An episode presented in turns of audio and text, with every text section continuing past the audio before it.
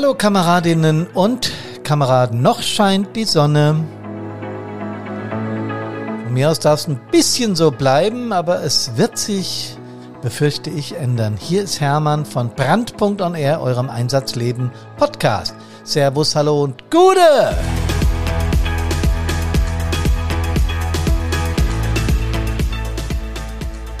Ich war ja kürzlich auf dem 100-jährigen Jubiläum einer Feuerwehr.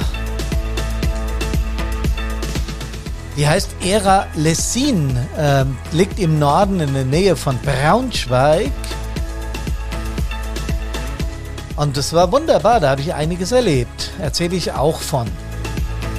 In einem der nächsten Podcaster.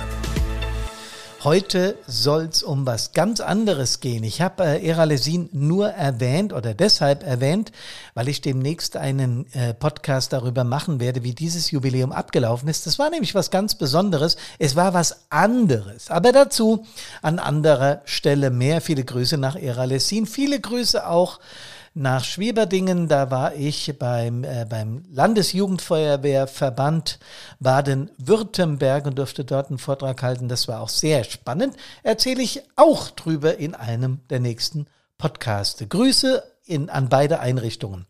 Heute geht's im Podcast Nummer 248 des Einsatzleben Podcastes von Brandpunkt on Air um was ganz anderes. Ich muss kurz singen, damit ihr das versteht. Money, money, money must be funny in the rich man's world. Das Lied kennt ihr bestimmt. War von ABBA äh, oder ist von ABBA, was weiß ich, wie viele Jahrzehnte das her ist, als sie das komponiert und erstmals rausgebracht haben. Aber das Lied hat damals nicht nur wegen seiner melodischen äh, ja, Berühmtheit äh, eingeschlagen in der Musikwelt, sondern auch wegen des Textes, weil es da um Geld, Geld, Geld ging. Und so ist auch der Titel des heutigen Podcastes, Money, Money, Money, woher soll's denn kommen? Wir schreiben den 27. September 2023 und ich habe in letzter Zeit mit ganz, ganz viel Feuerwehren, freiwilligen Feuerwehren, aber auch mit Wachen mit hauptamtlichem Personal oder sogar mit Berufsfeuerwehren oder Werkfeuerwehren zu tun gehabt, die alle sagen wir mal, im kommunikativen Bereich, äh, auch im Resilienzbereich äh, Brandpunkt gebucht haben, damit wir dort einen Workshop oder einen Vortrag machen. Das war alles super und okay. Aber im Zuge dieser Termine, und ich habe jetzt im Oktober, November äh, wirklich auch noch, glaube acht bis zehn Termine in diese Richtung, ging es auch letztendlich immer wenn wir uns mal so angenähert hatten und in den ersten Gesprächen für die Vorbereitung dieser Workshops waren, ums Geld. Denn da standen Neubeschaffungen an und der, die Feuerwehrführungskraft, mit der ich da gesprochen habe, hat dann sofort gesagt, es geht mir echt auf den Keks, dass du dich für das, was du beschaffen musst, auch immer rechtfertigen musst. Und da habe ich sehr interessiert zugehört, weil natürlich die Feuerwehr da eine eigene Sicht auf die Dinge hat, die auch vom Grundsatz her völlig in Ordnung ist. Ich möchte das heute mal von mehreren Seiten beleuchten und vielleicht kommen wir dann, wenn wir darüber nachdenken, auch mal zu einem anderen Ergebnis. Also Money, Money, Money, woher soll es denn kommen? Ich habe mir mal angeschaut, äh, bin ja nicht mehr selbst im aktiven Bereich und auch nicht mehr in der Verwaltung tätig, wo ich Fahrzeuge oder sonstige Dinge aus dem Verwaltungs- und dem Vermögenshaushalt, so hieß es damals bei mir noch, äh, beschaffen muss. Da bin ich ja lange raus. Deswegen habe ich mir mal die Preise angeguckt, was heute zum Beispiel eine Drehleiter Korb kostet. Und ich rede nicht von einer Abknick, von einem abgeknickten Korb, sondern von einer ganz normalen Standarddrehleiter. Und da hat es mir etwas den Atem verschlagen. Äh, gedacht habe ich es mir ja, dass die Steigerung enorm ist, aber ich habe damals, das weiß ich noch ganz genau, eine Drehleiter, ich hätte jetzt fast den Namen gesagt, es wäre Schleichwerbung. Sagen wir mal, es war ein Ulmer Unternehmen. okay, die meisten von euch wissen, um was es geht. Haben wir äh, 330.000 Euro äh, investiert. Ähm, wenn ich das mit heute vergleiche, kostet so eine DLK zwischen 850.000 Euro und etwas über einer Million. Ich habe im Internet bei den Beschaffungen von, von Kommunen nachgeguckt und bin auf diese Zahlen gekommen. Ähm, ich nehme ja an, wenn die da stehen in irgendwelchen Medien, werden die stimmen.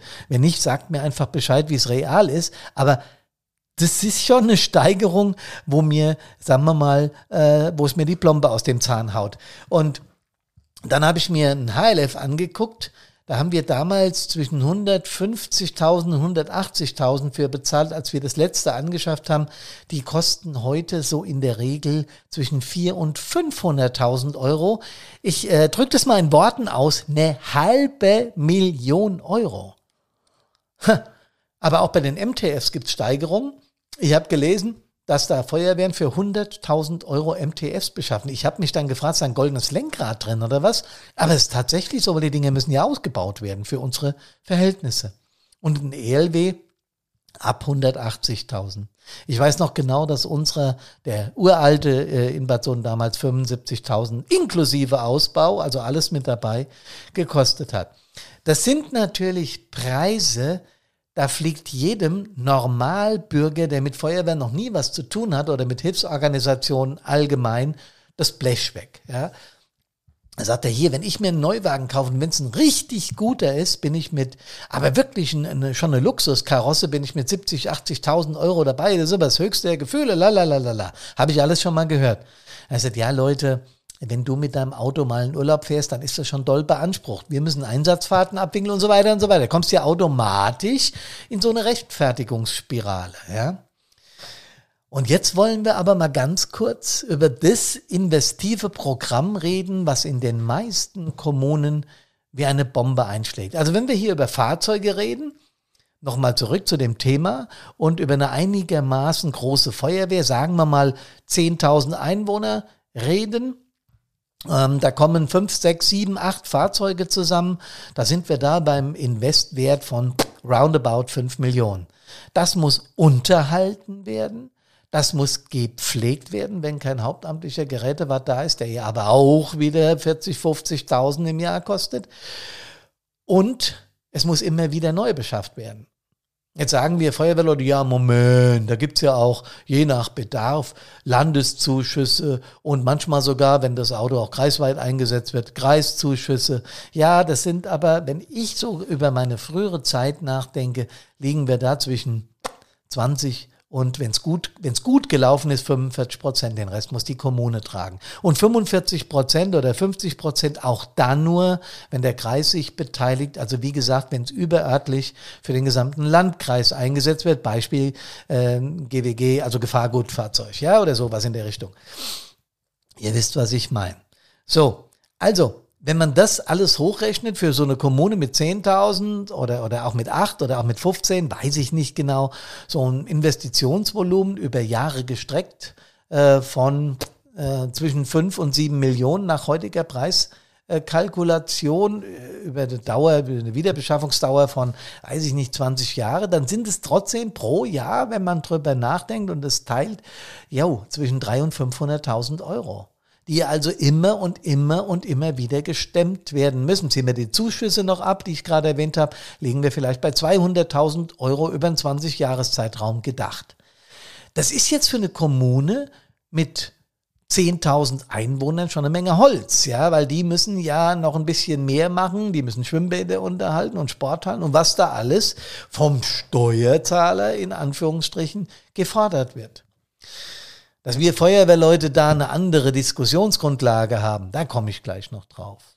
Aber jetzt wollen wir mal von den richtigen Kosten sprechen. Wenn eine neue Wache gebraucht wird, dann geht's richtig ins Geld. Und jetzt will ich euch mal ganz kurz aus meiner Historie erzählen, denn als ich kleiner Rotzbub war, so mit sieben, acht Jahren, waren wir noch in der Uraltwache hier in Bad Soden. Das war so ein Gebäude, pff, weiß ich nicht, aus dem frühen 18., äh, nee, 18. Jahrhundert oder 19., aus dem frühen 19. Jahrhundert. Es war also, mir kam es uralt vor und dann hieß es, es wird neu gebaut. Und ich hatte damals überhaupt keine Ahnung. Mein Vater war äh, der Leiter der Feuerwehr, also der Stadtbrandinspektor.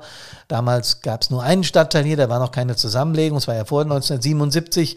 Und er hat dann immer abends, wenn er heimkam, drüber geschimpft, wie schwierig das ist, eine neue Wache zu planen. Das heißt also, ich bin in die Wache in Bad Soden als ganz, ganz junger Mensch mit eingezogen, in Anführungsstrichen, weil wir haben auch dort gewohnt. Ähm, und für uns war diese neue Wache eine Sensation.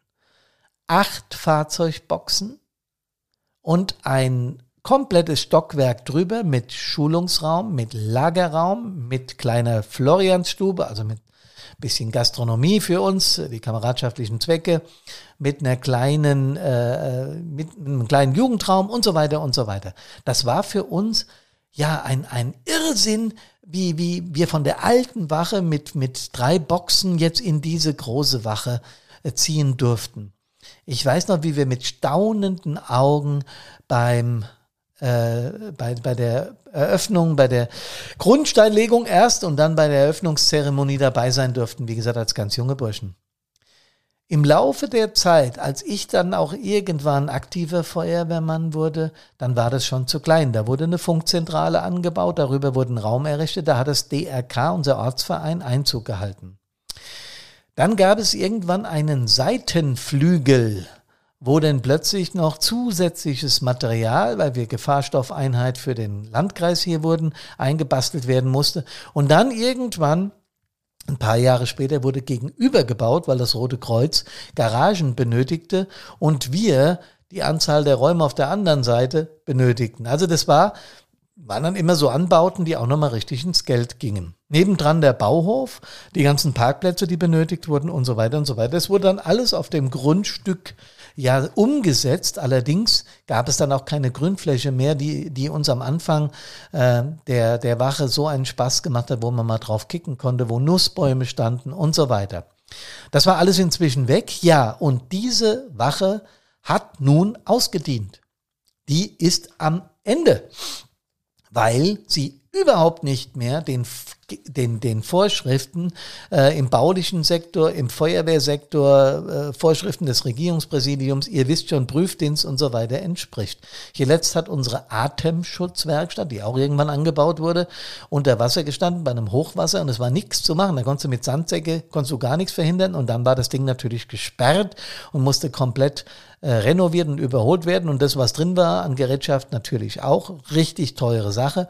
So, das ist aber nur einer der Punkte gewesen. Die Umkleiden direkt an den Fahrzeugen. Ja, klar hatten wir hinten so eine Absauganlage irgendwann eingebaut bekommen. Nur Männlein, Weiblein zusammen. Und direkt hinter den Fahrzeugen bringt ja eine Menge an Gefahrenpotenzial. Und, und, und. Der Werkstattbereich viel zu klein für die neuen Geräte, für, für, für, für, für. Das heißt, die Wache wurde nur peu à peu an die neuen gesellschaftlichen Erforderungen, sprich Einsatzdienst oder Prüfdienst angepasst. So, das bedeutet aber, es muss eine neue gebaut werden und dann geht's ja los. Das war noch während, während meiner aktiven Zeit als, äh, als Stadtbrandinspektor kamen die ersten Ideen, was wäre denn zu tun? Wo könnten wir denn hin?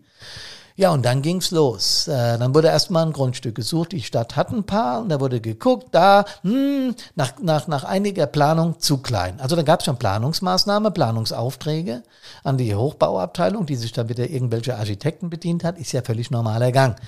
Und dann wurde geguckt, ah, da ist zu klein, da müssen wir versuchen, dahin zu gehen. Okay, hier wäre Platz in der Innenstadt. Jetzt kommt es ja, Hilfsfristen einzuhalten und so weiter, Anfahrt der Einsatzkräfte tagsüber und nachts, äh, wie kriegen wir die Hilfsfristen, wie kriegen wir unseren Bedarfs- und Entwicklungsplan umgesetzt und so weiter. Also das alles ist recht komplex. Aber dann wird es ja noch viel komplexer, weil dann wird das erste Mal eine Summe aufgerufen. Hm. Und wenn dann im Haushalt bei einer für die, für die Zukunft, für die Feuerwehr, sagen wir mal, ein Betrag von 10 Millionen eingeplant wird, weil man sich ja ausrechnen kann, so und so groß, das und das und das und da muss das und das, dann nimmt man einen Schätzwert und da werden da 10 oder 12 Millionen eingetragen in der Stadt mit äh, 23.000 Einwohnern, die äh, 12 Boxen benötigt oder so mit allem drum und dran, 12 Millionen. Jo, und dann gehen wieder zwei, drei Jahre ins Land. Dass das dann eine Teuerung mit sich bringt, ist auch klar. Dass sich Vorschriften verändern, ist auch klar. Und dann gibt's eine neue Schätzung, weil es jetzt so langsam ernst werden soll. Und plötzlich stehen da 23 Millionen auf dem Zettel des Architekten, der dann bei der Stadt eingereicht wird. Tja, und dann kommt das Ding das erste Mal in die Gremien. Also erstmal als Information, ist überhaupt noch nichts beschlussreif, sondern es kommt in die Gremien und dann geht's zur Sache, Leute. Dann geht's richtig zur Sache. In anderen Kommunen ist das so, dass die dann sagen, wir haben da eine Wache, da müsste angebaut werden, wir haben noch eine Wache da, da müsste angebaut werden und wir haben ja hier eine in der, in der größten äh, Gebietskörperschaft in unserer Kommune und dann legen wir das doch zusammen, dann machen wir, ja okay, dann stellen wir fünf Millionen ein und plötzlich werden 10 Millionen Euro aufgerufen oder sogar 12, weil ja ein Puffer drin sein muss für die kommenden Jahre, für die inflationäre Preissteigerung. Und dann kommt auch das in die Gremien. Und dann habe ich mit einer Wache zu tun gehabt. Die hatten irgendwann mal eine richtig große äh, Kreisstadt, die hatten irgendwann mal 27 Millionen geplant und lagen jetzt bei 38 nachdem fünf Jahre ins Land gegangen war. So, und nochmal, jetzt kommt das alles in die Gremien als Information, mit was wir uns in den nächsten Jahren einrichten müssen. Wir haben ja Argumente, ne? Wir haben den RP-Prüfdienst am Hintern, der gecheckt hat. Ach du lieber Gott, die Hälfte von dem, was der geprüft hat, ist rot. Ja, das, was funktioniert, ist grün und das wird immer weniger und das, was angemahnt wird, ist rot. Und wenn der RP-Prüfdienst das bemängelt, dann reden wir hier nicht mehr von Spaß, sondern dann reden wir von Umsetzung. Also haben wir gute Argumente für Sanierung oder Neubau. Sanierung geht in den meisten Fällen schief, weil der Platzbedarf an dem Standpunkt der alten Wache überhaupt nicht gegeben ist. Hm, also muss ein Neubau her. Und jetzt reden wir über das, was ich gerade gesagt habe. Die erste Grobschätzung kommt nach langer, langer Zeit in die Gremien und er liegt manchmal ein Drittel mehr, manchmal doppelt so hoch wie die erste, wie die Urschätzung. Und dann geht's los. Ich kann mich genau erinnern, in einigen Kommunen, in denen ich äh, ja deshalb eine Mediation gemacht habe oder auch einen Workshop gemacht habe, um äh, gegenseitiges Verständnis zu wecken, da komme ich jetzt gleich im Laufe des Podcasts noch drauf, ähm, kann ich mich noch erinnern, wie die Ausgangssituation war. Klar, Verwaltung, Bürgermeister schäumt und sagt, Leute, wie sollen wir das denn die nächsten Jahre gewuppt bekommen? Wie sollen wir das denn investiv abbilden können. Vor allen Dingen so eine große Wache hat ja Folgekosten. Das sind ja äh, äh, laufende Bauunterhaltungsmittel, die wir so nie eingeplant haben. Wie sollen wir das bei unserem defizitären Haushalt stemmen? Fragezeichen. Dann kommt es in die politischen Gremien. Und von dort kommt je nachdem, ob es die Opposition ist oder ob es die regierenden Parteien sind oder eine Partei, ähm, was weiß ich, die sich in der Mitte aufgehoben fühlt zwischen den beiden, also der, der Regierung zuarbeitet und auch ein bisschen Opposition spielt. Und dann kommt die erste Sitzung des Haupt- und Finanzausschusses und das ganze Ding wird zerrissen. Der 01 der Feuerwehr sitzt dabei, hat einen hochroten Kopf und die Politiker sagen, ich glaube, es geht los, da muss Einsparpotenzial drin sein. Wir sind doch hier nicht im Luxussegment, äh, goldene Wasserhähne, ihr spinnt wohl, da muss ein Stück eingekürzt werden, dann steht halt ein Fahrzeug im Freien, das ist uns doch egal, aber diese Summe geht nicht. Lasst uns mal gemeinsam auf den Plan gucken, wir werden da schon Einsparpotenzial finden. Wir machen hier eine Taskforce aus Politik und Verwaltung und da wollen wir doch mal sehen, ob wir das gekürzt bekommen. Einwurf vom Bürgermeister, ich habe selbst so erlebt. Äh, Leute, da müssen wir aber die Feuerwehr mit ins Boot nehmen und auch den Prüfdienst und auch den Architekten, weil wir können hier nicht einfach streichen, äh, was nicht zu streichen geht. Wir müssen schauen, wie wir das hinbekommen. Äh, Politik wieder, boah, je nachdem, ob Opposition oder Regierende. Ähm, nee, ja, doch, müssen wir sehen, aber so geht's auf keinen Fall. Da muss es Lösungen geben. Guckt mal, äh, der Sportverein musste sich auch reduzieren, da wurde die Halle verkleinert und da haben wir keinen Anbau gemacht, weil und der Gesangverein hat die Zugeschüsse äh, reduziert bekommen und so weiter und so fort. Was passiert jetzt bei der Feuerwehr? 01 geht in seinen Wehrführerausschuss ähm, und sagt, ja Leute, wir haben enormen Druck gekriegt von Seiten Politik und Verwaltung, geht gar nicht, wir müssen mindestens zwei Millionen einsparen und es geht so nicht und der Puffer muss reduziert werden und es muss eine Garage eingespart werden und die Feuerwehr fängt an. Spinnen die? Was glauben die, wer wir sind? Wir sind doch kein Verein. Und was soll was? Ein Fahrzeug im Freien? Ihr habt sie doch nicht mehr alle. Was soll denn noch gemacht werden? Wir hauen in den Sack, wenn das jetzt hier so weitergeht. So, dann schauen wir uns das jetzt nochmal an. Was die beiden oder die drei Kontrahenten da jetzt miteinander vereinbart haben, nämlich noch gar nichts, aber wie die Positionen sind. Verwaltung sagt, Können wir nicht leisten zusätzlich. Wir haben keine Kapazitäten. Wir müssen den Bau ja begleiten. Politik sagt, viel zu teuer, wir können uns nicht auf Jahre verschulden, das geht gar nicht. Der Stadtkämmerer hängt sich natürlich auch noch rein und sagt, die Mittel sind niemals vorhanden. Bei Kreditaufnahme würde das bedeuten, wir würden auf Jahre den und den Betrag, la la la la la. Und jetzt dringt die Nachricht ins Dorf, in die Gemeinde, in die Stadt. Egal welche Größe. Und es passiert fast immer das Gleiche. Die Hälfte der Bevölkerung sagt, Leute, das ist Daseinsfürsorge. Die sind da, wenn es uns an den Kragen geht, egal ob Hochwasser, Unfall oder Feuer. Da müssen wir was zur Verfügung stellen. Das muss gescheit sein. Und dann gibt's noch die andere Hälfte, die sagt, Leute, das hat doch unmittelbar mit Steuererhöhung zu tun. Da braucht ihr doch gar nicht drum rumreden. Das wird zur Steuererhöhung kommen. Ich glaube, es geht los. Die sollen sich begnügen mit. Ist der Streit da vorprogrammiert? Naja, ich würde nicht mal nur streiten, denn es ist eine hochexplosive Mischung. Und im Prinzip stehen fast alle im Sandwich. Was ich damit meine, ist Druck von beiden Seiten. Der Bürgermeister ganz klar, Druck aus der Politik. Die Politik ganz klar, Druck vom Wähler. Auch Feuerwehrleute sind Wählerinnen und Wähler. Andererseits müssen sie so agieren, dass wir uns nicht dauerhaft in einer immensen Höhe verschulden. Verwaltung muss Personal zur Verfügung stellen, um das Ganze zu machen. Und dann hätten wir noch die Feuerwehr selbst, die dringend bessere Möglichkeiten braucht, um ja agieren zu können, um Einsätze fahren zu können, um gescheit üben zu können, etc. etc. Das ist eine nicht nur eine Streitmischung, die da vorprogrammiert ist, sondern es ist eine hochexplosible Mischung. Alle Lager beharren nämlich in diesem Moment auf ihre Sichtweise. Und was ich in solchen Situationen als ganz besonders unangenehm empfinde, ist, dass hinter den Linien gekämpft wird. Und diese für unvereinbar scheinenden Positionen treffen jetzt aufeinander. Die eine Seite kann beweisen, dass wenn wir nichts machen, der Prüfdienst kommt und uns immer mehr Druck macht. Und dann wird irgendwann das Ministerium vor der Tür stehen oder der Kreisausschuss und wird sagen, Leute, so geht's nicht. Ihr habt jetzt hier eine gescheite, eine gescheite Feuerwache zu bauen. Und auf der anderen Seite werden die die Leute von der Verwaltung sagen, das und das ist die Zahl, wenn wir das bauen und uns dauerhaft verschulden. So, was machen wir jetzt? Sieht ganz schlecht aus, oder? Nein, gibt immer Möglichkeiten. Es gibt immer Möglichkeiten. Und ich habe das selbst schon in Workshops gemacht. Ich habe Leute an einen Tisch gebeten und habe sie ihre Positionen deutlich machen lassen. Und wir hatten mehrere Flipcharts oder mehrere Sheets oder mehrere äh, Bildschirme da, wo wir dann die, die, die, die Situation oder sagen wir mal die, das, was die einzelne äh, Gruppe so an Argumenten hatte, aufgelistet. Und haben geschaut, so, wo sind denn da die Gegensätze und wo gibt's aber auch Gemeinsamkeiten? Und dann haben wir Taskforces gebildet aus diesen Gruppen und die haben die Perspektive gewechselt.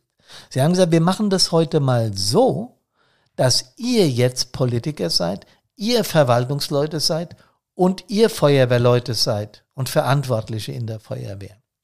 Und dann haben wir die Position nochmal gewechselt und haben im Prinzip so ein Rundum-Spiel zwischen Politik, Verwaltung und Feuerwehr gemacht und haben darum gebeten, dass A, die Kritik nochmal geäußert wird aus der Sicht, das ist gar nicht so einfach, und B, dass die Argumente auf der Sachebene jetzt versucht werden, aus der anderen Brille, aus der anderen Perspektive zu machen.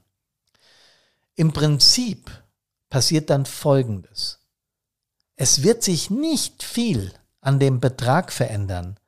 Auch, weil auch die Feuerwehr plötzlich andere Positionen sieht und dann gemeinsam mit dem Prüfdienst und mit allen Verantwortlichen versucht, die Kosten zu reduzieren, weil das geht natürlich auch. Aber auf der anderen Seite auch das Verständnis von Politik und Verwaltung wächst, was es denn an Notwendigkeiten gibt in so einer neuen Feuerwache. Wenn sich unsere Gesellschaft nämlich in der Geschwindigkeit entwickelt, ein Stichwort reicht ja, Pandemie, ist, ich habe hier schon ein zweites und ein drittes Stichwort, aber damit wird's klar, der Krieg in der Ukraine, die mangelnde Energieversorgung, die immer teuer werdende Energieversorgung und vieles mehr. Und wenn man das alles betrachtet, ist es klar, dass da ein paar Notwendigkeiten her müssen. Und da werden wir zum Schluss, um die Schulden nicht ex orbitant steigen zu lassen, auch um eine Steuererhöhung möglicherweise nicht drumherum kommen. Und das muss der Bevölkerung vermittelt werden. Das geht aber nicht und es wird im Zuge einer solchen Taskforce-Spielerei, eines Perspektivwechsels klar, wenn wir gegenseitig an den Strängen ziehen und uns mit Vorwürfen und mit Hindernissen im Zuge dieser Bebauung bewerfen. Wenn wir mit einer Stimme der Bevölkerung gegenüber diese Steuererhöhung oder diese Schulden, die wir jetzt machen müssen, erklären, dann hat es ein anderes Gewicht. Und da liegt schon der Trick an der Sache. Es geht nur, wenn Verwaltung, Politik und Feuerwehr mit einer Stimme nach außen sprechen. Und dazu muss ein Kompromiss gefunden werden und der muss in aller Offenheit diskutiert werden.